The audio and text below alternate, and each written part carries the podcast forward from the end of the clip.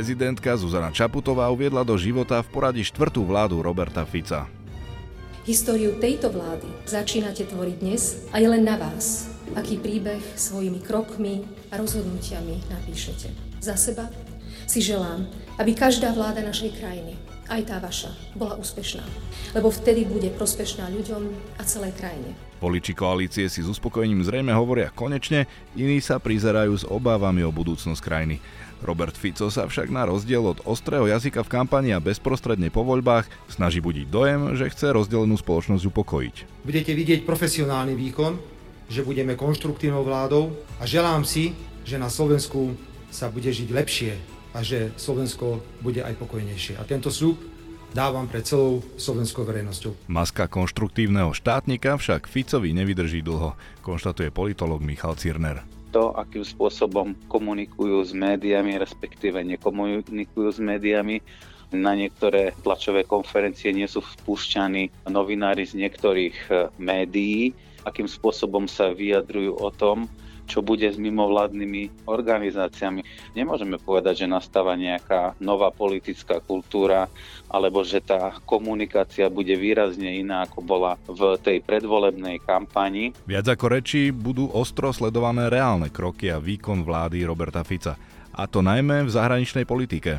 Kam bude smerovať, naznačí už najbližší summit Európskej únie. Fico stále vlastne pre to domáce publikum hovoril o tých medzinárodných vzťahoch inak, ale potom stále v tej exekutívnej funkcii v podstate sme boli dobre, že nie e, v jadre Európskej únie. Uvidíme, či naozaj urobí tento obrad povolebný, ako, ako ho robil doteraz vždy, alebo naozaj Robert Fico a jeho strana sa zmenili. Bude Robert Fico robiť politiku dvoch tvári ako v minulosti, alebo avizovaný suverénny postoj v zahraničí znamená dráhu Viktora Orbána.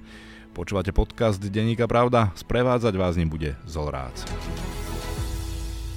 Mojou úlohou je rešpektovať výsledky volieb. Tento moment dnes nastal a preto som vás vymenovala do funkcií členov novej vlády Slovenskej republiky.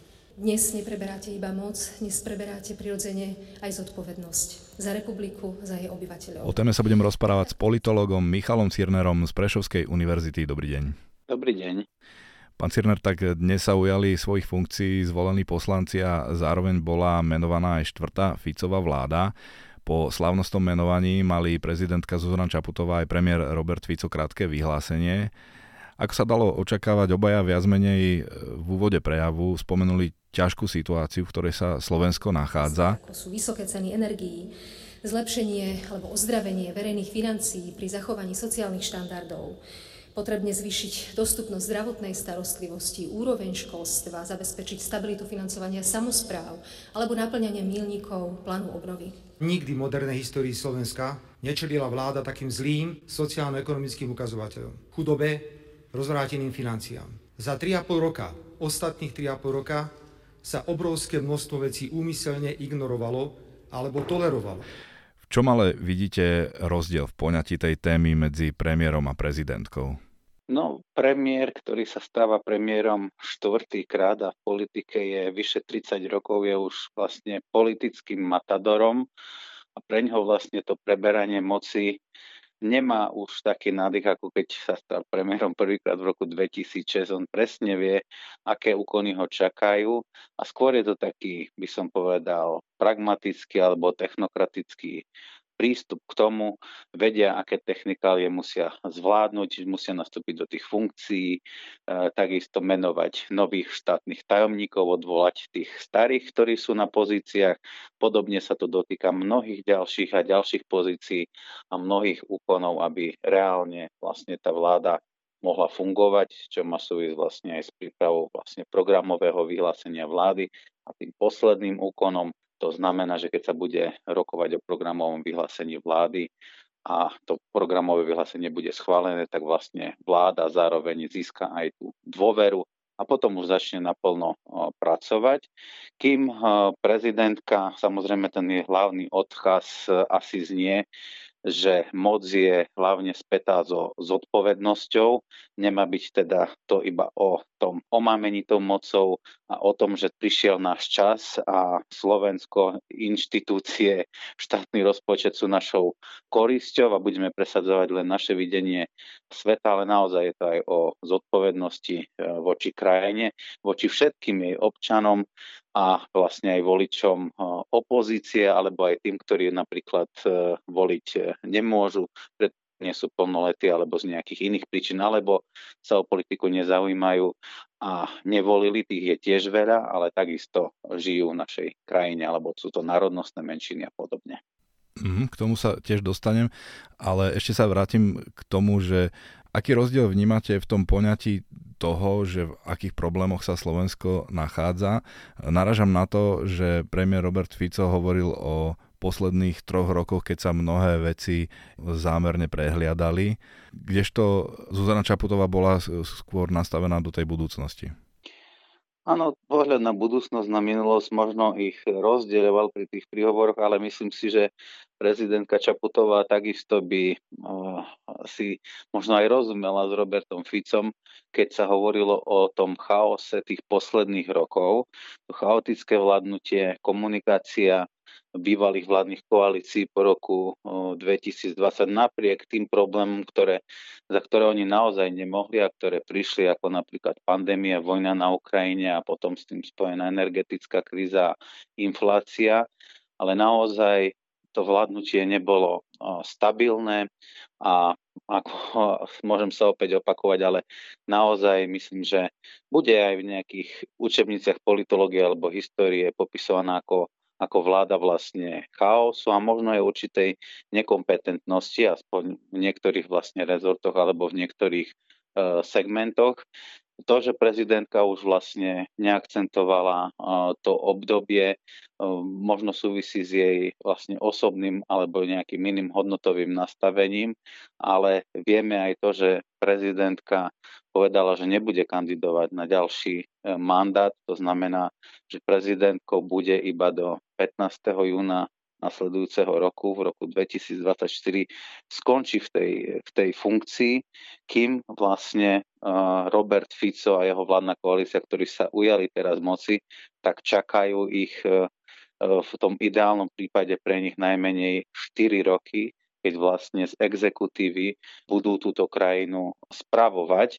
No a to je možno, že aj také by som povedal, hľadanie si alibi zo strany Roberta Fica, ktorý vlastne teraz za tie problémy, ktoré bude musieť riešiť a ktoré možno budú aj bolieť, keď e, ich bude vláda riešiť a budú bolieť vlastne občanov tejto krajiny, tak to je riešenie vlastne tej inflácie, vysokých e, cien, energetickej krízy a tak ďalej a v podstate problémy, ktoré sú so štátnym rozpočtom a s tým, že vlastne ten rozpočet treba sanovať a netreba zvyšovať ten dlh. Takže je to hľadanie si alibi a vlastne vynikov za ten stav, ktorý vlastne teraz tu máme. Ako ste už spomenuli, prezidentka zdôraznila nastupujúcej vláde, že dnes nepreberá iba moc, ale aj zodpovednosť a že nebude vládou len pre svojich voličov, ale pre všetkých vyše 5 miliónov ľudí na Slovensku. No aj premiér vo svojom vyhlásení vyzdvihol, že Národná rada vykročila do nového obdobia správnou nohou, jeho slovami, keďže líder hlasu Peter Pellegrini bol za predsedu zvolený nielen koaličnými poslancami, ale hlasovalo za neho 131 zákonodárcov. Napriek tomu, že bol pokus časti opozície vrátiť sa k parlamente k starým časom, väčšina, absolútna väčšina Národnej rady dala najavo, že si želá iné časy. Slúbil, že jeho vláda sa pokusí ísť touto cestou, že bude konštruktívna. Asi by sme boli naivní, ak by sme si mysleli, vážne mysleli, že toto prímerie vydržia aj naďalej. Keď sa pozrieme napríklad na Ficom avizované upratovanie v policii a na špeciálnej prokuratúre či zmenách v trestnom zákone všakže. Samozrejme, napríklad aj to, akým spôsobom komunikujú s médiami, respektíve nekomunikujú s médiami a akým spôsobom sa vyjadrujú o tom, čo bude s mimovládnymi organizáciami. Hovorí sa tu o tom, že sa majú meniť zákony, ktoré e, budú mimovládne organizácie, ktoré poberajú nejaké granty alebo finančné prostriedky zo zahraničia označení ako zahraniční agenti. Na niektoré tlačové konferencie nie sú vpúšťaní novinári z niektorých médií, takže z tohto pohľadu nemôžeme povedať, že nastáva nejaká nová politická kultúra, alebo že tá komunikácia bude výrazne iná, ako bola v tej predvolebnej kampani. A opäť by som povedal, že príklad s pánom Pelegrinim nebol vlastne vhodným príkladom, lebo práve pán Pelegrini odišiel zo strany Smer a chcel vybudovať novú vlastne sociálnu demokratickú stranu, ktorá už nebude mať tie staré vlastne maniere, čiže spájanie sa vlastne s korupciou, ale aj útoky e, na novinárov, a on bol politikom vždy viac umierneným, koncenzuálnym aj preto si myslím, že získal takú podporu v Národnej rade a stal sa vlastne predsedom Národnej rady Slovenskej republiky so 131 hlasmi. A ďalšou vecou je, že ktorá časť opozície ho podporila a určite tam veľkú časť tých hlasov dodalo vlastne progresívne Slovensko, čiže nová politická sila na našej politickej scéne, napriek tomu, že sa dostali do opozície, tak toto je možno nejaký výraz tej novej politickej kultúry, ktorý chceli vniesť. Nedali ani protikandidáta na predsednícky post, aj keď opozícia to mohla urobiť, i keď vedela, že matematicky na to v parlamente nemajú počty a podporili vlastne Petra Pellegriniho, ktorý na túto funkciu kandidoval. No ale tu by som ešte chcel dodať, že možno také vnesiem do toho trošku to, to politikum. Hovorí sa o tom, že Peter Pellegrini rozmýšľa o kandidatúre na prezidentský post. A v tomto prípade pre politické strany je veľmi dôležité zachovávať si dobré vzťahy s niekým, kto je možno potenciálnym prezidentom. Aj teraz sme videli, že prezident napríklad e, môže nejakým spôsobom vstúpiť e, do kreovania vlády, nemusí e, všetkých nominantov ktorých predlo- predloží e, designovaný predseda vlády akceptovať, preto politické strany chcú mať vlastne uh, nejakého spriaznenú osobu v prezidentskom paláci, takže toto môže byť tiež jeden z dôvodov, prečo takýmto spôsobom dopadlo to hlasovanie. A to vieme teda, že Peter Pellegrini pred voľbami ašpiroval skôr na predsedu vlády a však konec koncom bol v tejto funkcii do volieb roku 2020. Takže áno, asi ťažko vnímať ten jeho akoby podstate kariérny pokles inak ako nejakou dohodou zákulisnou, že bude kandidátom koalície na prezidenta, alebo sa milím? Môže to tak byť, ale nepovedal by som, že išlo o kariérny pokles. Sám povedal, že on už bol vo viacerých funkciách. Pán Pellegrini bol už aj predtým nielen predsedom vlády a ministrom, ale dokonca tiež bol aj predsedom Národnej rady Slovenskej republiky, takže on sa vracia na ten post, ktorý už zastával. A čo sa týka hierarchie najvyšších ústavných činiteľov na Slovensku, tak po prezidentovi, ktorý je číslom 1, je práve predseda Národnej rady Slovenskej republiky formálne číslom 2. Predseda vlády je až tou treťou najvyššou ústavnou pozíciou. Samozrejme, politológovia, my, my vieme, že z hľadiska vlastne moci je najdôležitejšie byť na čele exekutívy a to je predseda vlády, ktorý riadi tú vládu.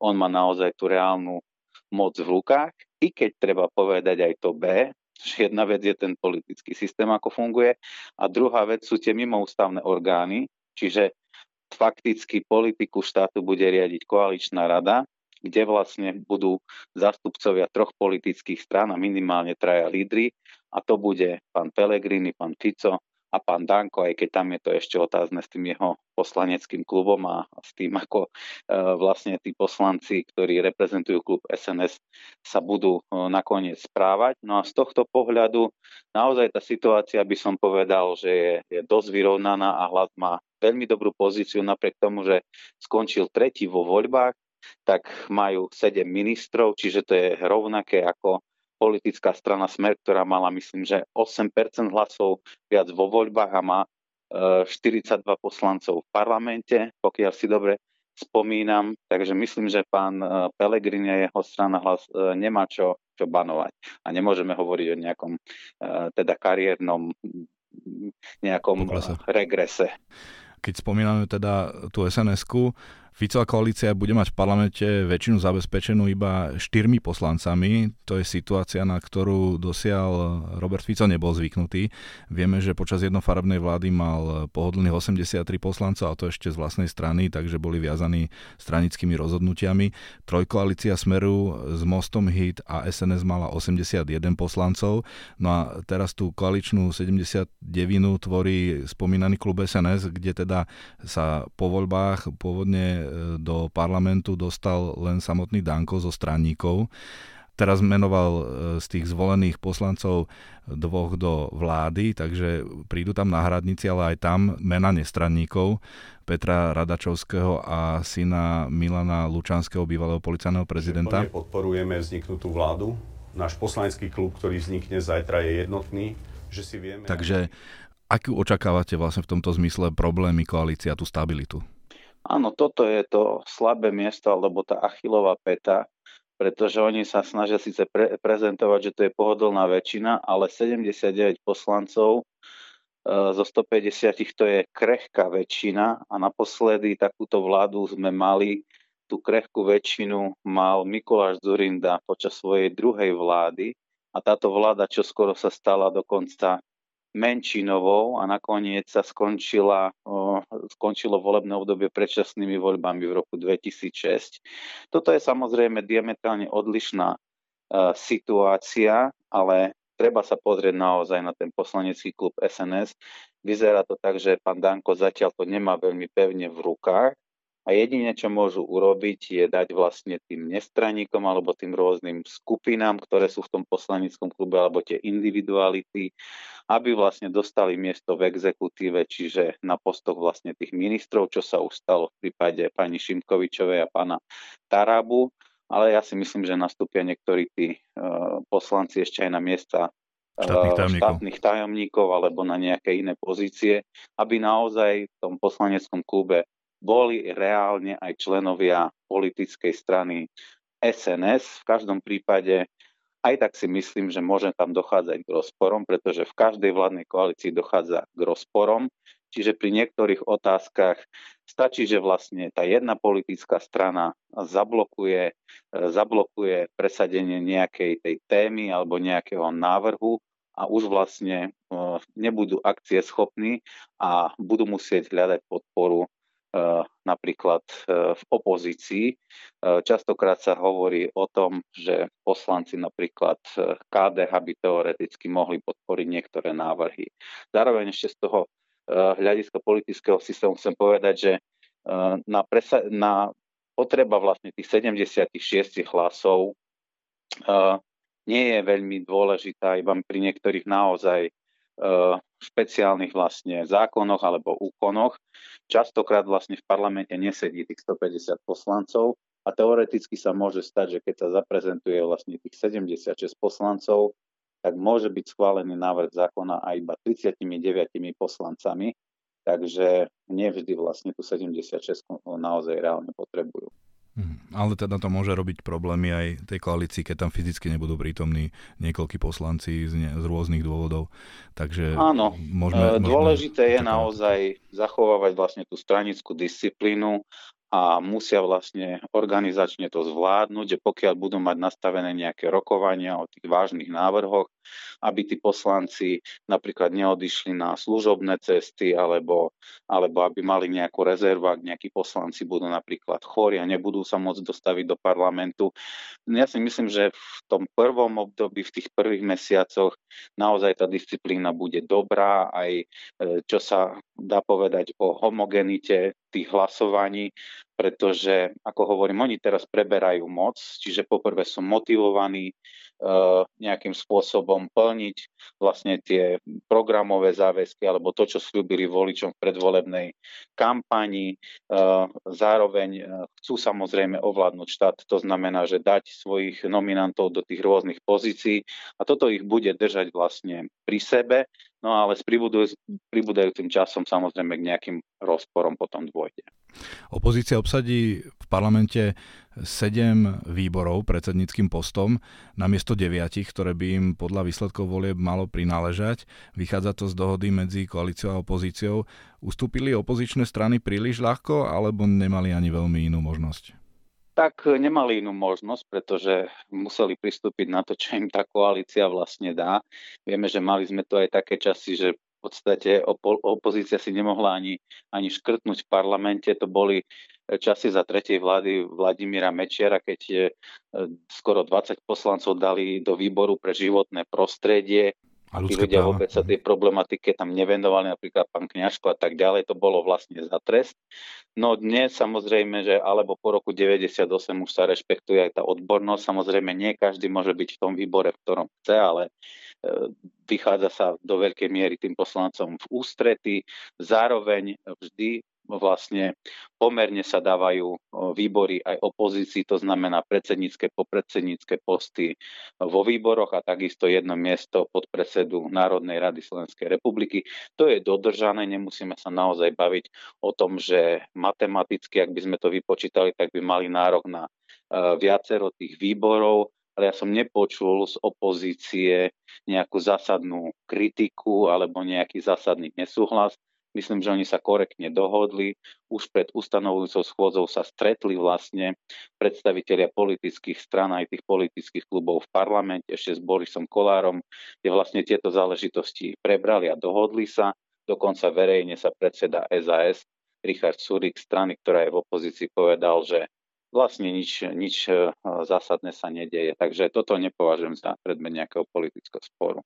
Mimochodom, Richard Sulik, ktorý je teda na odchode zo stoličky predsedníckej vo svojej strane, ako to komentujete? Oslabí to stranu v parlamente?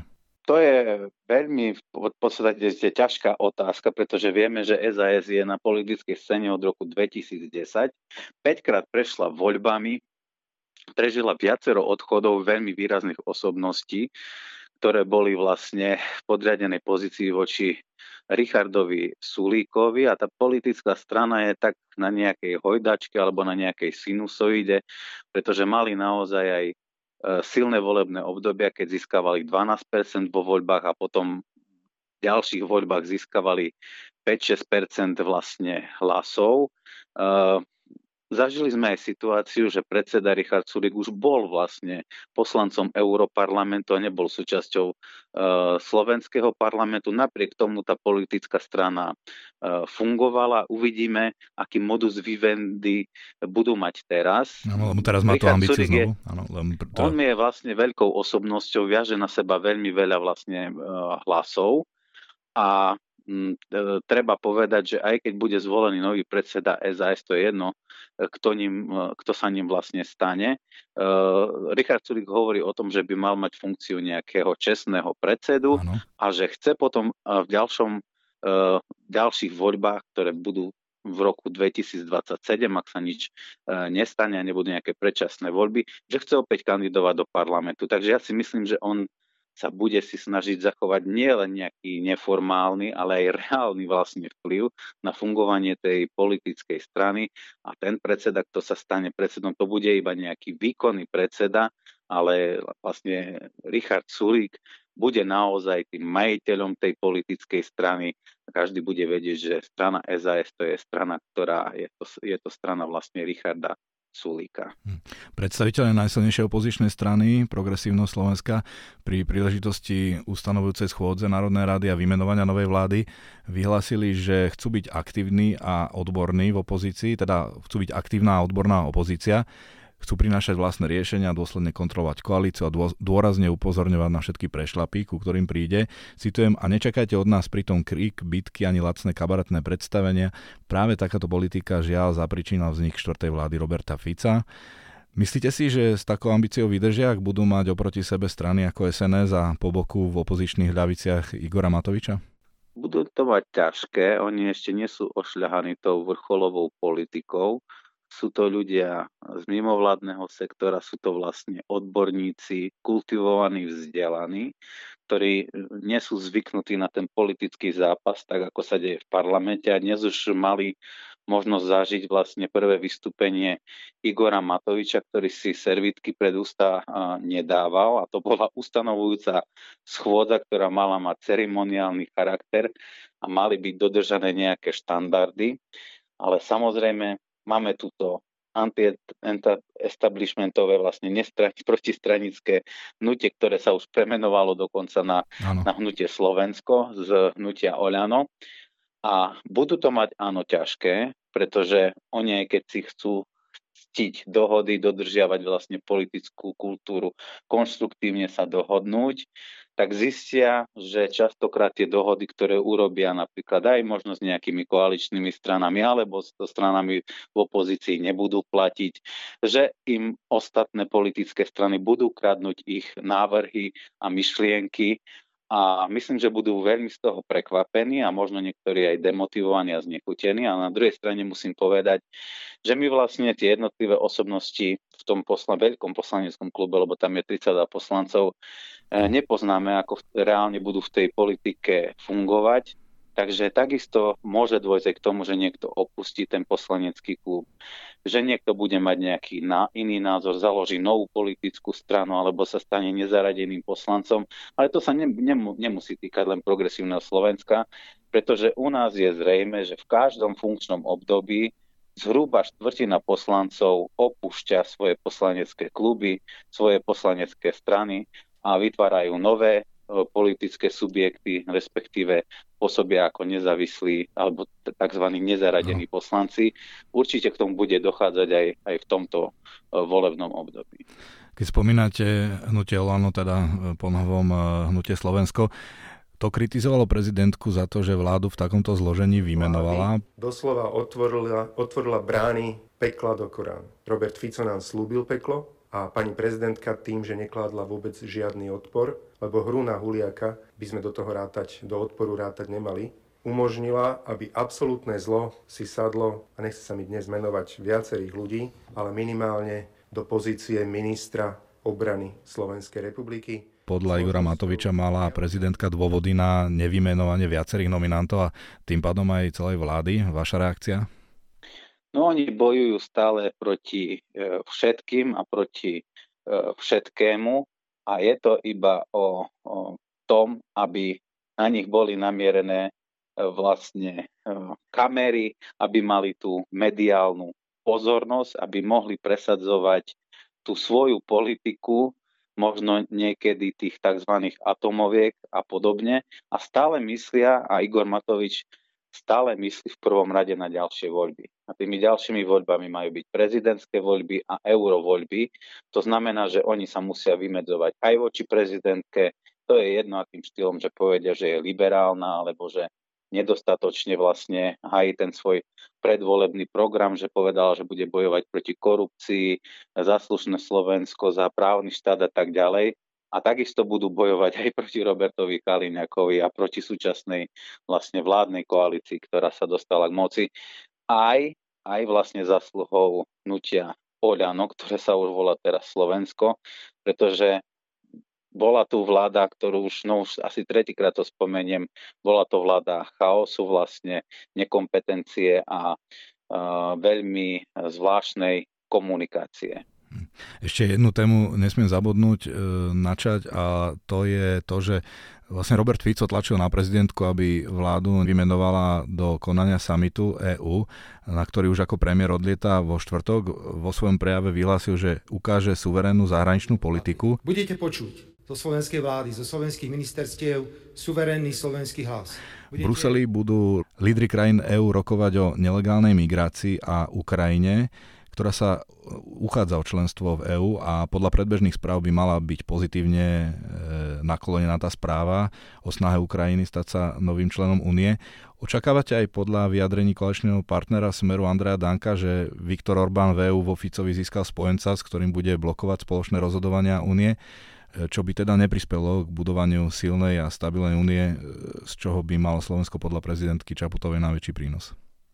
Bude to samozrejme ostro sledované, lebo teraz sa práve ukáže, že či tie reči, ktoré mal pán Fico a strana Smer pred voľbami alebo v predvolebnej kampani, či v tej politike bude pokračovať a bude ju realizovať aj teraz, keď sa dostali do vlády a prebrali e, funkcie vlastne v exekutíve.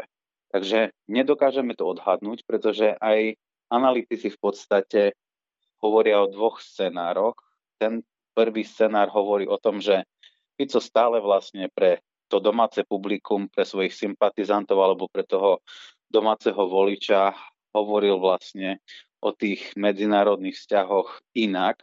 Kritizoval Brusel, možno tam boli nejaké proruské narratívy a podobne, ale potom stále v tej exekutívnej funkcii v podstate sme boli dobre, že nie e, v jadre Európskej únie, boli sme najviac proeurópske a boli sme spolahlivým partnerom v Severoatlantickej aliancii. Uvidíme, či naozaj urobí tento obrad povolebný, ako, ako ho robil doteraz vždy, alebo naozaj Robert Fico a jeho strana sa zmenili a budú e, robiť inú politiku, politiku odkopírovanú napríklad po Viktorovi Orbánovi z Maďarska a ukáže sa to už v nasledujúcich dňoch. Toľko politolog Michal Cierner z Prešovskej univerzity. Ďakujem za rozhovor. Ďakujem, do počutia.